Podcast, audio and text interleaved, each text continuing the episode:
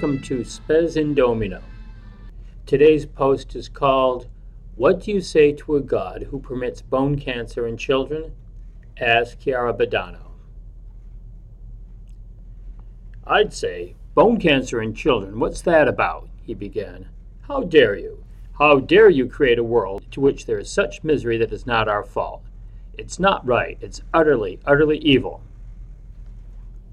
The quote above from actor and public atheist Stephen Fry appeared in my post earlier in the week on the Feast of the Presentation. Fry had been asked what he would say if, by chance, he should find himself face to face with the God he had rejected. I responded that to an atheist who believes that there is nothing else beyond this world. Physical suffering is the worst thing that can happen. But faith in Christ offers us so much more. Faith can bring us joy, quote, sometimes in the face of intense suffering, sometimes even through our suffering, end quote, if we join our pain to the suffering of Christ. I had offered the example of a relative, one of my father's sisters, whose radiant faith, quote, allowed her to be a support to everyone else as she lay dying of cancer, End quote. One might observe that I didn't address Fry's point about the suffering of children in particular. My aunt, after all, had lived a full life and died at a time of life where we expect that our end is near. My immediate answer to that objection would be to offer the example of child saints who joyfully accepted death and suffering for the sake of Christ. The 12 year old St. Tarcisius, for instance, who gave his life to prevent the desecration of the Eucharist by a Roman mob or his 20th century Chinese counterpart, Little Li, killed by communists for her Eucharistic devotion. The 14 year old St. Dominic Savio, whose death was probably brought on by pleurisy, also comes to mind. Fry mentions bone cancer specifically, of course, as an example of suffering that is especially intense and lingering. It's a curious thing, but just this morning, when I was researching a different topic, I came across an account of Chiara Badano, who was beatified by Pope Benedict 12 years ago, and whose cause for canonization is ongoing. 18 year old Chiara died in 1990, having suffered for two years from bone cancer. Our atheist friends might call that random chance, but it happens that Chiara provides a real life answer to Stephen Fry's hypothetical question. The key is the role of faith in her life.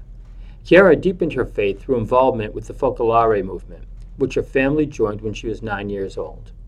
When she became ill a few years later, that faith transformed her suffering, and her suffering informed her faith. She echoed St. Paul's assertion that, quote, Now I rejoice in my sufferings for your sake, and in my flesh I complete what is lacking in Christ's afflictions for the sake of the body. Colossians 1:24. She said, "There's only one thing I can do now, to offer my suffering to Jesus because I want to share as much as possible in his sufferings on the cross. As was the case for St. Paul, and for the aunt I mentioned above, her suffering wasn't pointless at all, but was offered for the benefit of others. Focolare's account of her life recounts what happened when friends went to visit her in the hospital. Quote, At first we thought we'd visit her to keep her spirits up, one of the Gen boys said. But very soon we understood that, in fact, we were the ones who needed her. Her life was like a magnet drawing us to her. This is the transformative power of faithful suffering. If we let Him, Christ can transform our suffering into a powerful force for the good of our fellow men and women.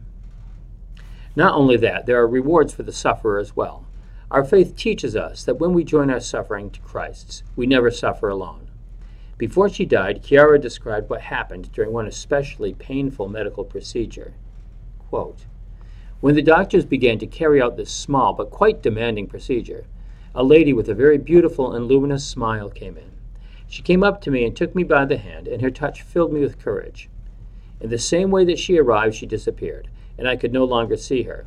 But my heart was filled with an immense joy, and all fear left me. In that moment, I understood that if we're always ready for everything, God sends us many signs of his love. The Stephen Frys of the world will dismiss Blessed Chiara's account as fantasy, but no evidence will convince those who choose not to be convinced. The evidence is on Chiara's side.